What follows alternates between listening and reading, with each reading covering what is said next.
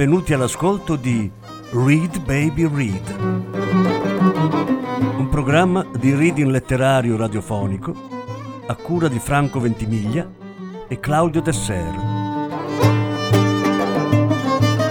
Voce Franco Ventimiglia.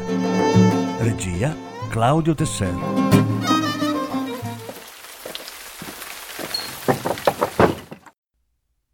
Stefan Zweig Novella degli scacchi. Ottava parte. Come vi dicevo, sono dell'idea che sia comunque un controsenso voler giocare contro se stessi. Ma anche questa assurdità avrebbe comunque una minima prospettiva in presenza di una scacchiera reale, perché la realtà della scacchiera consentirebbe quantomeno una certa distanza, una extraterritorialità materiale.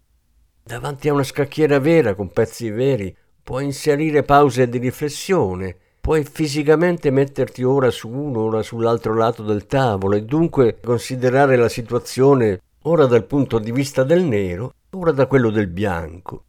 Ma la necessità di proiettare in uno spazio immaginario queste lotte contro me stesso, o se preferite con me stesso, mi costringeva a registrare mentalmente una data posizione sulle 64 case e a calcolare non solo quelle, ma già anche le possibili mosse successive di entrambi i giocatori. E precisamente, mi rendo conto di quanto possa apparire assurdo, a immaginarle doppie e triple, no, anzi moltiplicate per 6, per 8, per 12, per ciascuno dei miei io, ad anticipare per il bianco e per il nero sempre quattro o cinque mosse. In questo gioco, nello spazio astratto della fantasia, dovevo, perdonate se oso chiedervi di seguirmi in questa follia, da giocatore bianco anticipare quattro o cinque mosse e, e lo stesso come giocatore nero, quindi calcolare per così dire con due cervelli, con il cervello bianco e con il cervello nero, tutte le situazioni che potevano determinarsi nell'evoluzione della partita. L'aspetto più pericoloso del mio astruso esperimento non era però questa scissione volontaria, ma il fatto che a furia di escogitare partite, all'improvviso mi franò il terreno sotto i piedi e precipitai in un baratro. Rigiocare semplicemente le sfide tra grandi maestri, come avevo fatto nelle settimane precedenti, in fondo altro non era che una forma di riproduzione, la semplice ripetizione di una materia data, e in quanto tale non più pesante dell'imparare a memoria poesie o memorizzare articoli di legge. Era un'attività limitata, disciplinata e proprio perciò un eccellente exercizium mentale. Le due partite del mattino e le due del pomeriggio rappresentavano un certo programma che assolvevo senza particolare eccitazione. Erano il surrogato di un'occupazione mentale. E se nel corso di una partita sbagliavo o non sapevo che pesci prendere, il libro mi era comunque di sostegno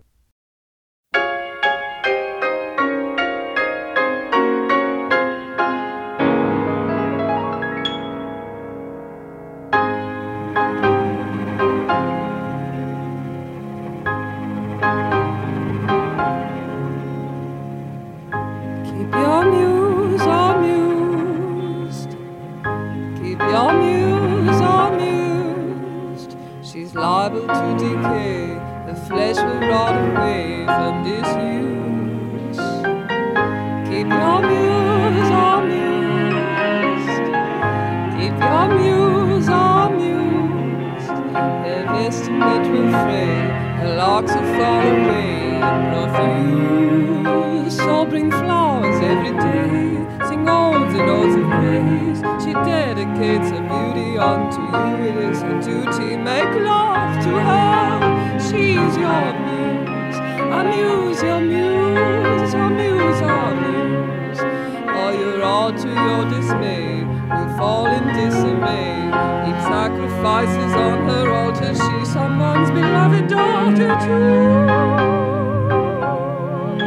She's your muse, melody to decay. flesh will rot away. Someday we'll lie in coffin, all our beauty long forgotten and diffused. She is a muse, a muse, a muse.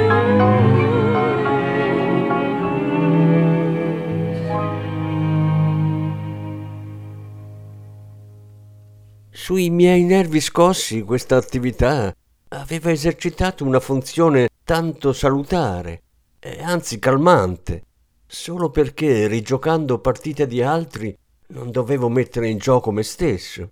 Che vincesse il nero o il bianco mi era indifferente, perché erano Alekin o Bogliov a lottare per la palma di campione, mentre io stesso, la mia mente, la mia anima, godevo delle peripezie e delle bellezze di quegli incontri solo in quanto spettatore, in quanto intenditore. Ma dall'istante in cui cercai di giocare contro me stesso, cominciai inconsapevolmente a sfidarmi. Entrambi i miei io, il mio io nero e il mio io bianco, dovevano competere l'uno contro l'altro e ognuno per la sua parte divenne preda dell'ambizione, dell'impazienza a imporsi, a vincere. Dopo ogni mossa, da io nero agognavo di vedere cosa a quel punto avrebbe fatto l'io bianco. Ciascuno dei miei due io provava un senso di trionfo quando l'altro sbagliava e allo stesso tempo si esacerbava per la propria imperizia. Tutto ciò appare insensato e in effetti in una persona normale, in condizioni normali, una simile schizofrenia artificiale, una simile scissione della coscienza con l'aggiunta di una pericolosa eccitazione sarebbe impensabile. Non dimenticate, tuttavia, che ero stato strappato con la violenza da qualsiasi normalità, che ero un detenuto, rinchiuso pur se innocente, da mesi martoriato in maniera raffinata con la solitudine, una persona che da tempo ormai avrebbe voluto sfogare contro qualcosa la rabbia accumulata. E poiché non avevo altro, la mia rabbia, la mia sete di vendetta, intervenne fanaticamente in questo sconsiderato gioco contro me stesso. Qualcosa in me voleva imporsi e da combattere in me c'era solo questo secondo io, Così, durante il gioco, entravo in un vortice di eccitazione quasi maniacale. All'inizio riflettevo ancora con calma e ponderazione. Per riprendermi dallo sforzo mi concedevo delle pause fra una partita e l'altra, ma poco per volta i miei nervi sovraeccitati non mi consentirono più di aspettare. Il mio io bianco aveva appena compiuto una mossa che subito il mio io nero si faceva febbrilmente avanti. Avevo appena finito una partita che subito sfidavo me stesso alla prossima. Perché ogni volta che uno dei miei due io scacchisti veniva sconfitto, subito pretendeva la rivincita. Non sarò mai più in grado di dire, nemmeno approssimativamente, quante partite abbia giocato contro me stesso negli ultimi mesi trascorsi in cella per questa folle insaziabilità. Forse mille, forse di più. Era un'ossessione della quale non riuscivo a difendermi. Dalla mattina alla sera non facevo che pensare ad alfieri e pedoni e torri e re, ad A e B e C e scaccomatto e arrocco. Tutto il mio essere, tutto il mio sentire mi spingevano verso il quadrato della scacchiera. E il piacere del gioco si era trasformato in vizio, il vizio in compulsione, in mania, in rabbia frenetica che pervadeva non solo le ore di veglia, ma via via anche il sonno. Pensavo esclusivamente agli scacchi, in termini di mosse, di problemi legati agli scacchi. A volte mi svegliavo con la fronte madida di sudore e capivo di aver inconsciamente continuato a giocare anche nel sonno, e quando comparivano nei miei sogni gli esseri umani, si muovevano come alfieri e torri o si spostavano con la mossa del cavallo. Persino quando mi chiamavano per l'interrogatorio non riuscivo più a pensare in maniera concentrata alle mie responsabilità. Ho come la sensazione di essermi espresso in maniera molto confusa durante le ultime deposizioni, perché gli inquisitori talvolta mi guardavano sconcertati in realtà, mentre loro chiedevano e si consultavano, nella mia fatale bramosia non vedevo l'ora di essere ricondotto in cella per poter proseguire il mio gioco, il mio folle gioco, una nuova partita e un'altra e un'altra ancora. Qualsiasi interruzione mi disturbava. Persino il quarto d'ora in cui la guardia rassettava la cella e i due minuti in cui mi portava il pasto angustiavano la mia febbrile impazienza. Capitava che a sera la scodella del pranzo fosse ancora intatta. Giocando mi dimenticavo di mangiare. Avevo un'unica sensazione fisica, una terribile sete. È probabile che a scatenarla fossero già il continuo pensare e giocare. E finivo la bottiglia in due sorsi. Poi tormentavo la guardia per averne un'altra. Ma nell'istante successivo sentivo di nuovo la lingua riarsa in bocca.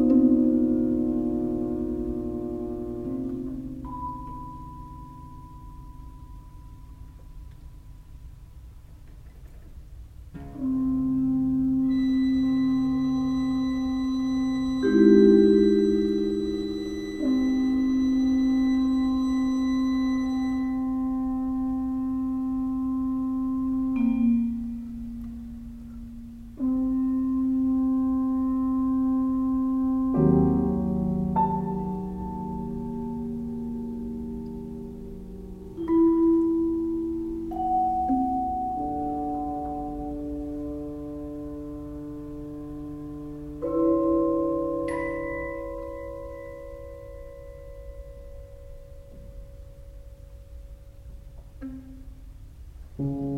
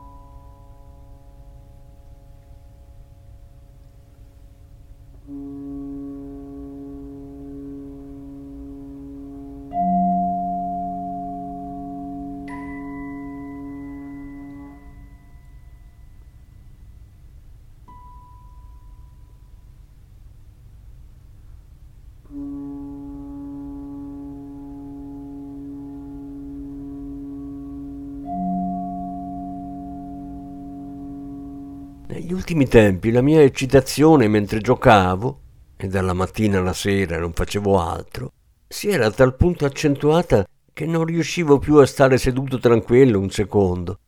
Mentre meditavo le partite, andavo ininterrottamente su e giù, sempre più in fretta, più in fretta, più in fretta, su e giù, su e giù, sempre più alterato, quanto più si avvicinava alla conclusione la bramosia di vincere, di impormi, di sconfiggere me stesso, via via si trasformò in una sorta di rabbia. Tremavo per l'impazienza, perché al primo io scacchista che c'era in me, il secondo appariva sempre troppo lento e l'uno incalzava l'altro. Potrà forse sembrare ridicolo, ma iniziai a insolentirmi. Più veloce, più veloce, oppure muoviti, muoviti. Quando uno dei miei due io non rispondeva abbastanza in fretta all'altro. Oggi mi rendo perfettamente conto che questa mia condizione rappresentava già una forma patologica di sovreccitazione mentale, per la quale non trovo altro nome che questo, sin qui ignoto la medicina, intossicazione da scacchi. Da ultimo, questa ossessione monomaniacale, oltre al cervello, iniziò ad attaccare anche il corpo Presi a dimagrire, a dormire in modo inquieto e discontinuo. Al risveglio dovevo ogni volta fare uno sforzo particolare per costringere le palpebre di piombo ad aprirsi. In certi momenti mi sentivo così debole che quando prendevo un bicchiere riuscivo a portarlo alle labbra solo con grande fatica, tanto mi tremava la mano. Non appena iniziava la partita, però, Ero preda di un'energia selvaggia, andavo avanti e indietro con i pugni serrati e come attraverso una nebbia rossa a volte sentivo la mia stessa voce roca e cattiva urlare a se stessa Scacco! o matto! Nemmeno io sono in grado di raccontare come questa condizione spaventosa, indescrivibile, sia poi arrivata al punto di rottura. Tutto ciò che so è che una mattina mi svegliai e che fu un risveglio diverso dagli altri. Il mio corpo era per così dire staccato da me. Riposavo morbidamente con un senso di benessere.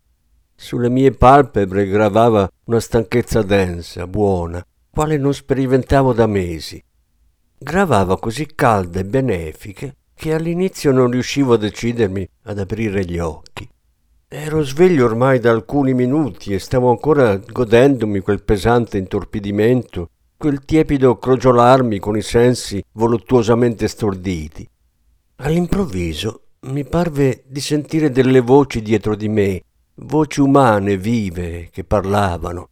E non potete immaginare la mia delizia, perché da mesi ormai, da quasi un anno, sentivo solo le parole dure, aspre, cattive, pronunciate dal banco dei giudici.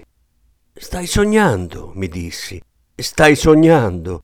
Non aprire assolutamente gli occhi. Lascia che duri questo sogno, ma altrimenti intorno a te rivedrai quella maledetta cella, la sedia e la bacinella e il tavolo e la tappezzeria con i suoi motivi eternamente uguali. Stai sognando, continua a sognare. Ma la curiosità prevalse. Piano, con cautela, alzai le palpebre e miracolo, era una camera diversa da quella in cui mi trovavo, una camera più larga e spaziosa della mia cella in albergo. Una finestra senza sbarre lasciava entrare liberamente la luce e consentiva uno sguardo sugli alberi, alberi verdi ondeggianti nel vento, invece del mio immobile muro tagliafuoco. Le pareti splendevano bianche e lisce, bianco e alto si innalzava sopra di me il soffitto. Veramente ero in un letto diverso che non conoscevo e veramente non era un sogno. Dietro di me sussurravano sommessamente delle voci umane. Nella mia sorpresa dovevo essermi mosso senza volerlo, perché alle mie spalle sentii subito dei passi. Si avvicinò una donna con andatura aggraziata, una donna con una cuffia bianca in testa, un'infermiera, una suora. Fui pervaso da un fremito di felicità. Non vedevo una donna da un anno. Fissai quella incantevole apparizione e dovette essere uno sguardo selvaggio, estatico, perché mentre si avvicinava lei cercò di calmarmi con un tranquillo, state tranquillo. Ma io ascoltavo solo la sua voce. Era proprio un essere umano a parlare. Davvero al mondo esisteva ancora un essere umano che non mi interrogava, non mi tormentava. E in aggiunta, insondabile miracolo, era una voce femminile, morbida, calda, quasi tenera. Fissavo avidamente la sua bocca, perché in quell'anno, all'inferno, avevo iniziato a considerare inverosimile che un essere umano parlasse a un altro con bontà. Mi sorrise. Sì, sorrise. Esistevano ancora esseri umani che sorridevano con bontà. Poi accostò il dito alle labbra in un gesto di ammonimento e si allontanò senza far rumore. Ma non potevo obbedire al suo ordine. Non ero ancora sazio di vedere quel miracolo. Per seguirla con lo sguardo, per seguire quel benevolo miracolo di essere umano, cercai con forza di sollevarmi dal letto. Ma quando tentai di appoggiarmi sul bordo, non ci riuscii. Dove di solito c'era la mia mano destra, dita e polso, sentii qualcosa di insolito un rigonfiamento spesso, grosso, bianco, senza alcun dubbio un'ampia fasciatura. Osservai quella cosa bianca, spessa, insolita, dapprima senza capire, poi iniziai a rendermi conto di dove mi trovavo e riflettere su cosa potesse essermi capitato. Dovevano avermi colpito, oppure ero stato io stesso a ferirmi alla mano. Ero in un ospedale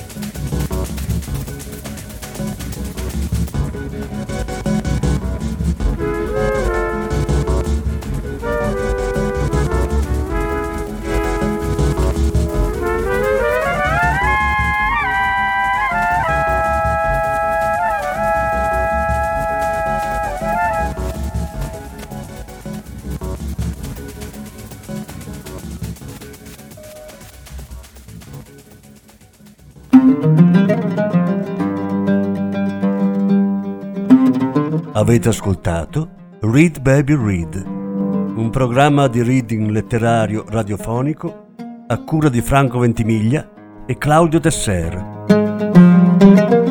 Grazie per l'ascolto, alla prossima settimana. La successiva parte sarà trasmessa la prossima settimana.